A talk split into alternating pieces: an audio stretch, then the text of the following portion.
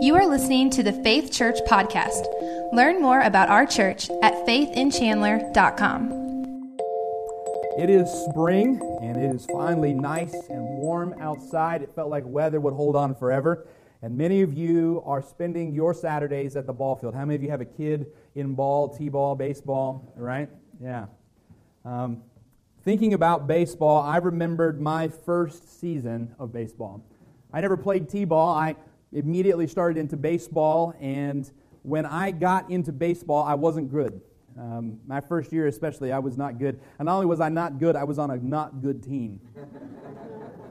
And I take responsibility for some of that, but it wasn't all my fault. My team was so bad that we lost each and every game all the way up through the season. And for a kid who was playing his first season of baseball to lose each and every game was incredibly discouraging.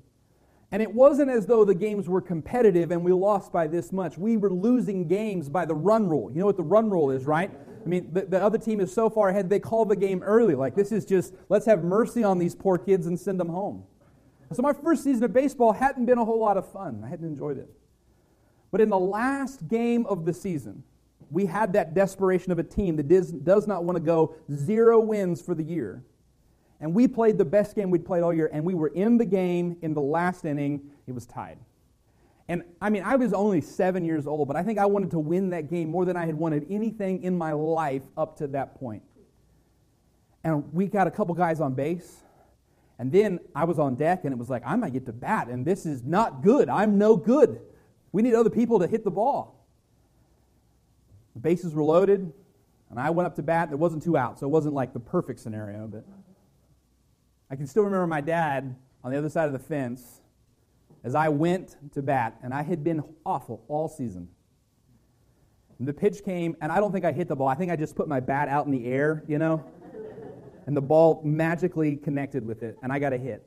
And it wasn't a good hit, but it was good enough for me to make it to first base, or maybe the catcher threw it over the first baseman's head, and I made it. I mean, how I got there is not important, but I made it to first base. And the guy on third came home. And not only did I get on base, but I got an RBI. And then we went out into the field, and we held them scoreless, and we won the final game of the season. And when that last out was got, you would think that we had just won the World Series. We were ecstatic. We finally won a game. And I think that kind of shaped my preference in sports. When I watch a game, I am always rooting for the underdog. And I know that most of us root for the underdog, but I really root for the underdog. And this past year in March Madness, in the basketball tournament, NCAA basketball tournament, as much as I hated for Virginia, my team, I'm from Virginia, as much as I hated for them to lose, I kind of loved it that a 16-seed underdog won. Because of this, when we moved from Nashville when I was 12, my father was transferred. We moved to Norfolk, Virginia. We got there. I developed an affinity for the Boston Red Sox. And the reason that I loved the Boston Red Sox was not because they were that great. When we moved there, they were not great.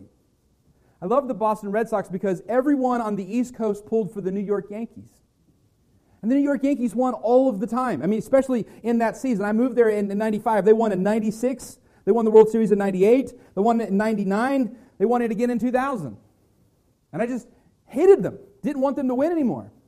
I wanted someone who hadn't won in a while to win. And the Red Sox had not won the World Series in 84 years. So I started pulling for them because they were the underdogs by a mile. And after all of that, and after I started cheering for them, they came back being 3 games down in the playoffs against the Yankees to go to the World Series, and then they won the World Series. And I was ecstatic. The underdog had won. But you know what happened right after that? Every Yankees fan became this major historian. They could rattle off every World Series that they'd won in the last 100 years. Because they've won 27 World Series. And suddenly it didn't matter that the Red Sox had just won in 2004. And so how many have they won? We've won 27. And do you know that I hated that fact so much? I hated the fact that the Yankees had won 27 World Series. I still hate that fact to this day. But no matter how much I hated it, because I cheered for their rivals, no matter how much I hated it because they won all of the time, it wasn't any less true. I couldn't stand it. I wanted it to be untrue. I wanted to ignore the fact that it was real. But it was still true. Why? Because our feelings don't change the facts. And how we feel doesn't change reality or truth. And of all of the problems of God that we're going to cover in this series of messages, I wish this one weren't true. We talk about hell. I wish that I could stand before you and say, hey, don't worry about it. There is no hell, because I cringe at the thought of the punishment and judgment of hell. Even as I've prepared this message, it hasn't been emotionally satisfying at all. In fact, I was thinking this week, I've kind of hogged the pulpit throughout this entire series. If somebody else wants to preach this message, nobody. Okay, I'll do it. This is going to be difficult, hard.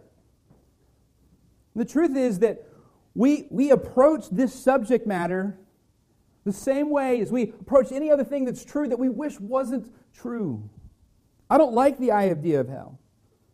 And that's where we need to start this morning, with the recognition that we don't like it. The problem of hell is not an issue of evidence or logic. It's an issue of our own feelings, our emotions. For many people, this is deeply personal.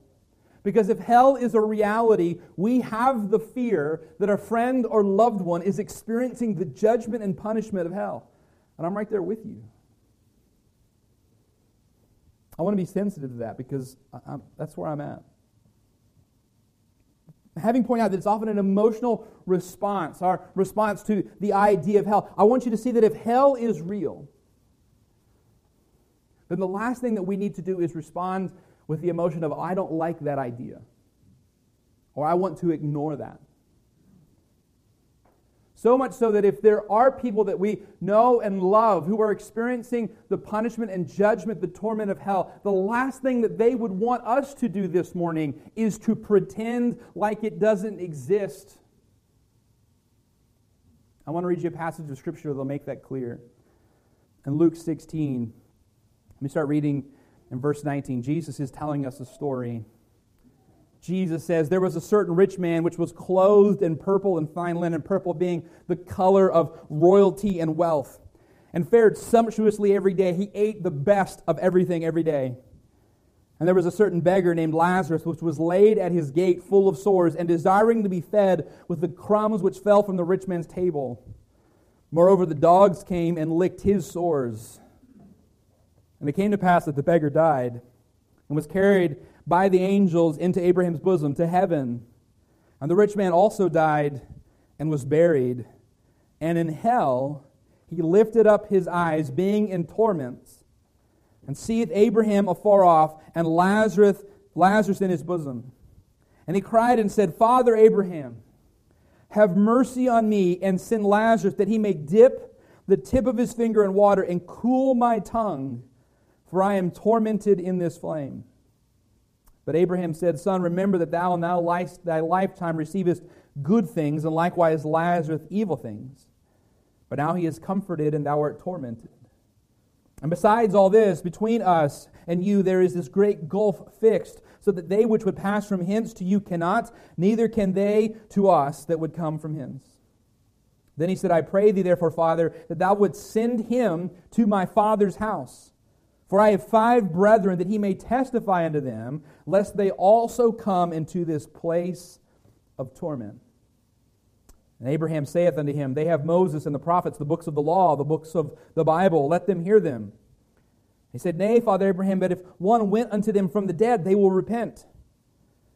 And he, Abraham, said unto him, If they hear not Moses and the prophets, if they hear not the word of truth, neither will they be persuaded, though even one raise from the dead. As unpleasant as it may be for me to talk about this morning, as unpleasant as it may be for us to consider this morning, if there are people that we know and love who are facing eternal judgment and the wrath of God, the thing that they desperately want is for you to hear the truth this morning. Their prayer is that someone would tell you the truth of God's word, that some messenger would be sent of God to convince you of the dire circumstances that they face. The last thing that they would want you to do is forget about it. So with that in mind, let me talk to you this morning about the problem of hell. I've told you the topic of hell is difficult, and for many churches, it's one that we don't talk about anymore. Peter Kreeft said that of all the doctrines in Christianity, hell is probably the most difficult to defend, the most burdensome to believe, and the first to be abandoned. Bertrand Russell, that famous atheist and skeptic, said, "I do not myself feel that any person who is really profoundly humane can believe in an everlasting punishment."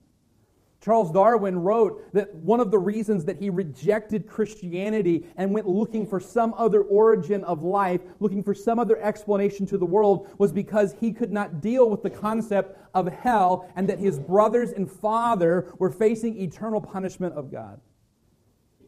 C.S. Lewis, skeptic turned apologetic, said, "There is no doctrine which I would more willingly remove from Christianity than this one, if it lay in my power.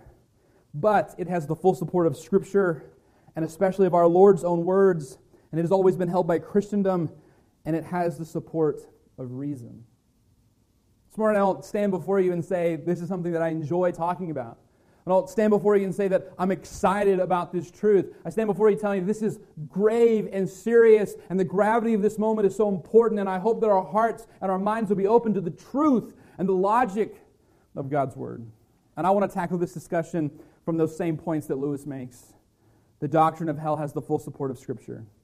You don't have to be a Bible scholar to see that the Bible teaches of a place of everlasting punishment. And we could talk about at length the veracity of Scripture, how that God's Word rings true. That if it was something that you were going to make up, there's a lot of stuff that you wouldn't put in it. If you wanted to make a book that was just supremely popular, you wouldn't make a book lying about the afterlife saying that some people are going to face eternal punishment. If you're going to make up a book lying about the life of Christ, trying to convince Jews in that day, you would not have the first people to find the tomb empty be women who can't even testify in court in that day and age. If you're going to make up a book lying about lying about Christ and his life and his mission, you wouldn't write about yourself making all kinds of mistakes like Peter and Matthew and the others did. It rings true. What we find from the Word of God is that hell and the topic of everlasting judgment and punishment is something that is regularly commented on. And there are many people who fall in the camp of liking some of the truths of the Bible, but not all of them. And we can't play editor with God's Word. We can't pick the topics that we like from the Bible and dismiss the others. For many people, they will say things like, well, I like Jesus, but I'm not really into all that Christianity and organized religion. New Age thinker Deepak Chopra was interviewed on television, and he said that the problem with Christianity is that Christians need to get back to the core teachings of Jesus that are found in the Sermon on the Mount and let go of all of this judgmental stuff that they've added. He's saying that if we just focus on Jesus' Sermon on the Mount, but here's the thing, Jesus' Sermon on the Mount talks about hell. Jesus' Sermon on the Mount includes admonitions like this one. Matthew 5:29, "If thy right eye offend thee, pluck it out and cast it from thee. For it is profitable for thee that one of thy members should perish, and not thy whole body should be cast into hell." You know what Jesus was saying? It'd be better to go through life with only one eye and then go to heaven than to go through life with both eyes and end up in hell. That's a harsh teaching. I know that in many people, their mind, they don't think of Jesus as teaching those kinds of things, but 13% of Jesus' parables and stories centered on the subject of hell. Not just judgment in general, but hell specifically. People sometimes think that the Old Testament is the portion of the Bible that portrays God as angry and dealing with sin. And then the New Testament comes and then it tells us all about God's love and how kind He is. The truth is that most of what we know about hell comes from the lips of Jesus Christ Himself. That when He arrives on the scene, He is the one that begins to tell us about the flame and the worm that dies not. He is the one that gives us the fuller picture on hell. Some people think that Old Testament God is angry and New Testament God is loving, but that's not the case at all. Mark Clark, in his book, The Problem of God, says, if we say that the love of God is emphasized to a greater extent in the New Testament, we have to acknowledge that the wrath of God is also ratcheted up.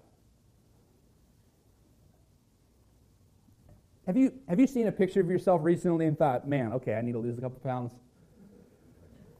Or see a picture of yourself and say, wow, I'm going to go home and burn that shirt and never wear it again because it makes me look pretty rough. Jesus was as genuine as they come.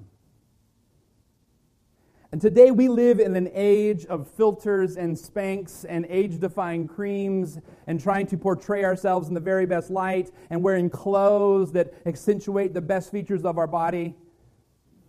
We live in an age of trying to present ourselves and portray ourselves in a way that is appealing and appeasing to other people. But Jesus didn't do that in his physical demeanor. Scripture says that he was a man that we would not notice by his looks. He is the God of the universe. He got to choose the model of body that he came to the universe in, and he came as an average Joe. He wasn't worried about what everybody thought. And the same is true in the things that he taught, the message that he preached. He didn't say any of those things that were comfortable. Last Sunday night, we looked at the passage where he calls the people who were sitting in the church that day a generation of snakes to their face. He didn't hold back. He was absolutely genuine. And we live in an age where everyone wants to try to be on the right side of history. And that's where we say, okay, this is where I think popular opinion is going. I think everybody's going to think this way on this in 5 years or 10 years, so I'm going to have that opinion so I can be on the right side of history. Jesus was not on the right side of history. Jesus said things that were shocking in that day that we wouldn't find that shocking today. Jesus said things in that day that weren't shocking, but today we find scandalous. He wasn't concerned with how people perceived him. He wasn't concerned with what people thought. He was concerned with being absolutely true and genuine. He didn't hold back. And it was the lips of Jesus, the words of Jesus, that make it absolutely clear that hell is real. How much was Jesus unconcerned with what people thought about what he said? He said enough that they killed him for things that he said. He told us as it is. He wasn't concerned with what would be popular. He was concerned with what was true. And this morning, I could get up before you and just say things that are easy to hear, because that would be more comfortable. That would be easier. But that's not my job, and that's not my role. The reason that I'm here is to tell you the truth. And if I failed to do that, I'd not only fail you in the long run, I'd fail the calling that the Lord has placed on me, and I'd fail the prayers of those who are experiencing God's punishment and are begging, someone please warn my family and friends so they do not come to this awful place. Secondly, the doctrine of hell has been supported throughout Christendom. We need to recognize this morning that the reason that we feel the way about hell that we do is very much due to our cultural moment and our place in the world. You see, in our place of peace and prosperity in this current modern age, it's much more difficult for us to think about a God of wrath and judgment. But go back 60 years and talk to our grandparents who saw the atrocities that happened in concentration camps and ask them if they think there should be a hell, and they would say most definitely. Because the people who did that to others, who took innocents and executed them and exterminated them like vermin, there has to be some punishment awaiting for them. Go to people in our present age on the other side of the world in Africa who've had their children stolen away, their sons forced to be children soldiers, their daughters forced into prostitution, and ask them if they think there's a hell. And they will tell you that they most dogmatically hope that there's a hell, that there will be some punishment for the people who have done incredible atrocities to their families. You see, while we right here in America in 2018 are uncomfortable with the idea of hell, they take comfort in the idea of hell. That there will be someone who brings judgment and wrath upon the people who brought horrible injustice and pain and suffering to those that are innocent.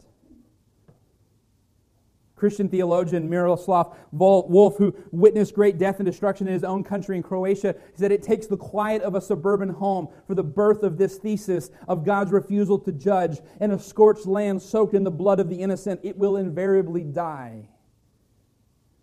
And whereas we in our cultural moment might be offended by the idea of hell, people in other places and in other times would be drastically offended with the idea that everyone goes to heaven, and that there is no judgment or punishment awaiting those who have done wrong. We are shaped by our experiences, by our culture, by our current age. Just as me pulling for the Red Sox is probably tied in some way to my first baseball team winning in the last game of the year, our current culture has impacted our perspective, influenced our ideas. And though you don't realize it, you are constantly being influenced by the media. In our retreat last weekend, Brandon shared with us that the average person is receiving media 8 hours a day. Some of us, we're doubling up, because while we're watching TV, we're also looking at our phones. While we're driving, we're listening to the radio or a podcast. We are constantly being influenced by this culture, and that has shaped our ideas. But while this culture influences our perception of reality and our perspective of truth, it just influences our perception of them. It doesn't change the truth or reality. And so what our current cultural moment thinks is true or feels is true is not necessarily true. In this skewed perception of the world, a couple ideas have sprung forth. I'm talking about the idea of hell is supported by logic and reason. That if we'll think about it without the lens of our current culture, we'll see that it is reasonable to expect that there will be some judgment or punishment for wrongdoing. And so there are three ideas that have sprung forth out of our current cultural moment when it comes to hell. First is the idea of universalism. Universalism is the idea that we all end up in heaven. No one goes to hell. And it's born out of people who don't understand God's wrath and His justice. They can only think of God in terms of His love and His grace. Universalism says we all go to heaven one day, that no one faces punishment or judgment. Recently, the Pope gave people reason to think that he believes in universalism. By the way, it used to be that when you wanted to say something was for sure, you would say, is the Pope Catholic? I'm like, yeah, he's definitely Catholic. Now, is the Pope Catholic? I don't know. Because he's saying things that aren't the doctrine of the Catholic Church. So one of the things he's recently said is that he believes that there's this possibility of universalism. And in our Western culture, in Europe and the U.S., people are like, that's awesome! That the Pope says we all go to heaven. But I don't think that was very comforting in South America, for the Pope to say, everybody goes to heaven. I don't think that was comforting in the Middle East or North Korea, for the Pope to say, everybody goes to heaven. And some people struggle with the idea of everyone going to heaven, and so they go to the other end. And instead of saying that they believe in universalism, they believe in annihilation. And annihilation is, after we die, that's just it, that's the end. When you die, you cease to exist. But that doesn't answer the problem. It doesn't answer the question. Because if after we die, we just all cease to exist, there is still no judgment for wrong. That means Hitler and all that he did, he died. He doesn't have to answer for all that he's done. Someone who forces children into slavery, they die. There is no judgment for what they've done. And it also robs us of hope. Robs us of hope of that child who only had a few years and was sick. And they pass, and that's it.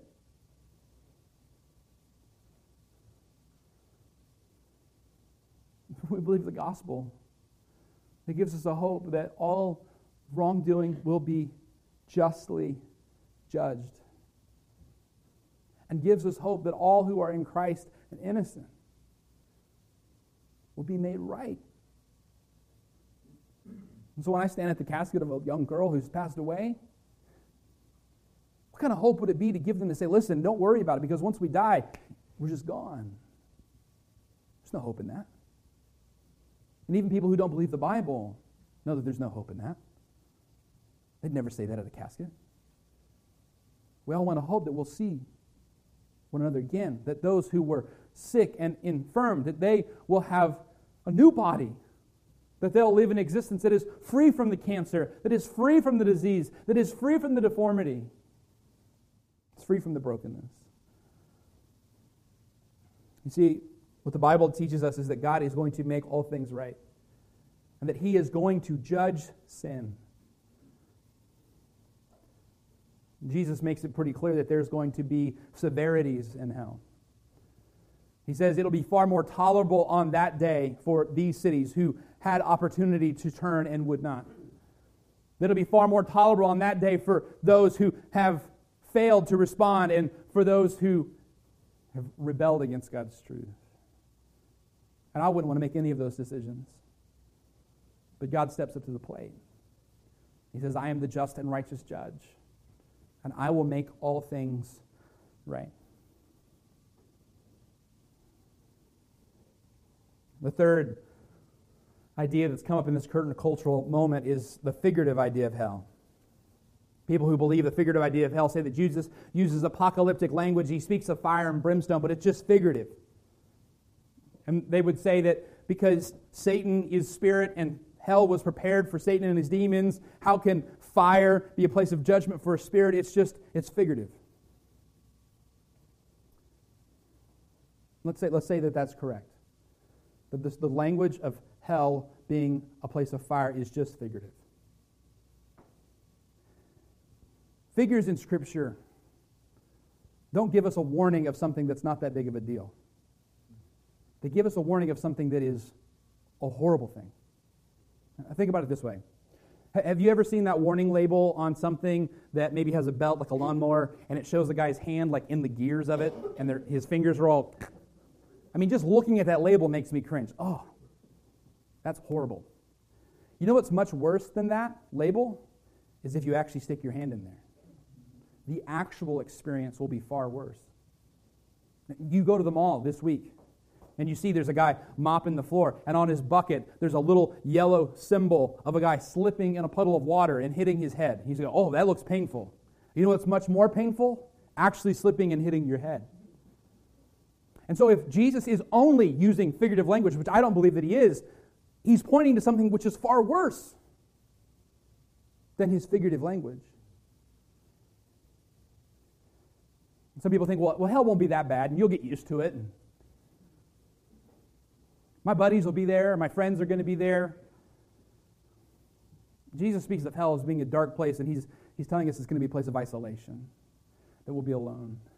And it's a place without God. It's absent of God, which means that there are no common graces. What are common graces? Common graces are the good things here in this life that God has made possible. So, for example, in the passage that we read of this man who was in hell, he says, please send Lazarus to dip his finger in water so that he may drop it to my tongue. Why does he feel that way? Because not only is hell a place of torment and flame, it is a place where there is no water. There is no common grace of water. And there are many things in this life that we take for granted as common graces that with the absence of God will be absent as well. There will be no common graces. There will be no possibility of connection with God. He will be completely absent. And even if hell was just a blank room with nothing else and God being subtracted from the equation, that would be an awful existence. Life without the common graces.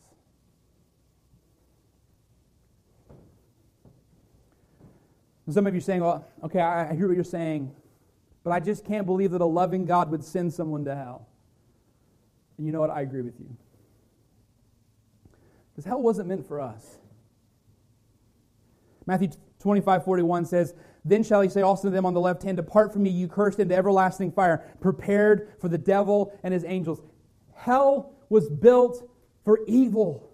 It was built for Satan and his angels. And God doesn't want any of us to go there.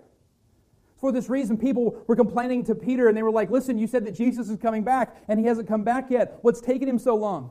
And this is what Peter's response to them was in 2 Peter chapter 3, verses 9 and 10. The Lord is not slack concerning his promise, He's not dropping the ball, as some may count slackness, but is long-suffering to usward, not willing that any should perish, but that all should come to repentance.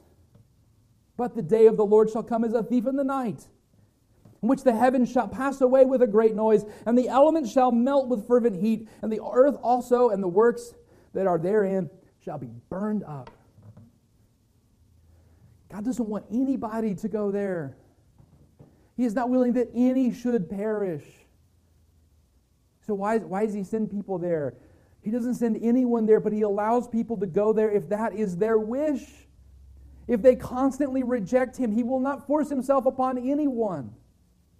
Why does he give us yet another day to continue to rebel against him? Because he's not willing that any should perish.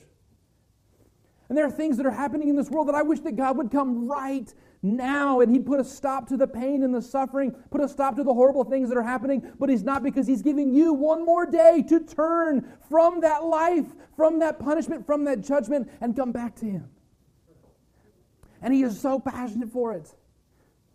There was nothing that he would hold back. There is no degree that he would not go to keep us from that judgment, even to the degree that he gave his one and only Son to make the way possible so that we did not have to plunge headlong into eternal destruction.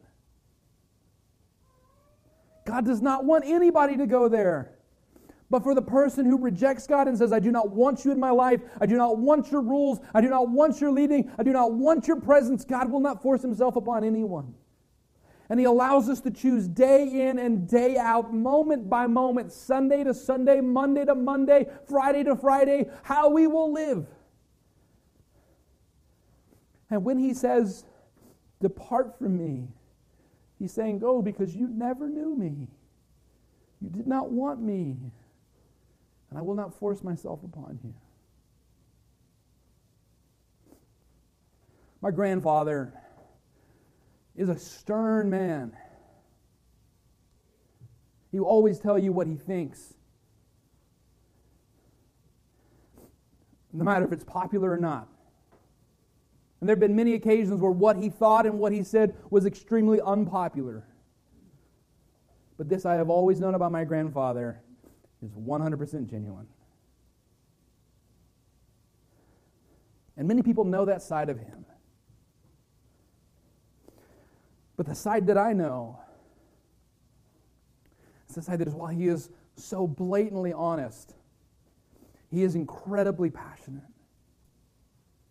And I have watched him tear up and cry as he shares the gospel with someone, the message of Jesus Christ, with someone that he has been talking to for 25 years. Someone that he has been praying for decades. I will call him on the phone and he will ask me to pray for that person. Because while he is blatantly honest and absolutely genuine with who he is, he's passionate for people. And in that I see a picture of our Lord. He's absolutely genuine and true, but fully compassionate. Not willing that any should perish, but that all should turn in repentance.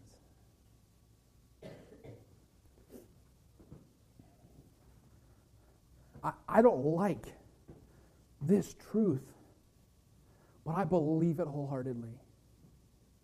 And it shapes my life. Not that I live in fear.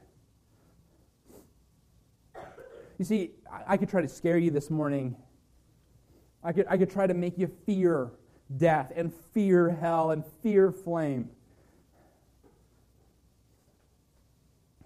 And maybe I could convince you to say a prayer because you're scared. And I could bring you to the place that you'd put your faith in the marshmallow man because you don't want to go to that place. But a place to turn from is not enough. We need someone to turn to. If you'll turn to Christ, he'll welcome you with open arms. He's not willing that any should perish, and he's giving us yet another day, another week, another moment to turn to him. And it will not be fear of hell that persuades you. It will be a love of a Savior who gave himself for you to save you from that judgment, that punishment. And that drives my life. There's so many things I want to say to you this morning. I want to say to you these past several weeks. Because as much as I hate the idea of you heading in that direction towards hell, I love the idea of you heading towards a Savior who loves you and wants to bring restoration into your life. And I am far from perfect, and I make a mess of things, and I say things backwards, but this is my heartbeat and this is my desire. So much so that if somebody calls me on Tuesday at 4 o'clock and says, listen, we can't be at the jail tonight, and there's an opening, I will go. Why? Because I don't want anybody to go to hell. And I want everyone to know Christ. That's my desire for you today. That's why I've tried to be painfully honest with you today. I don't want to scare you. I don't want to make you uncomfortable. I want to lead you away from destruction and punishment into the Savior's love. Let's bow our heads forward to prayer.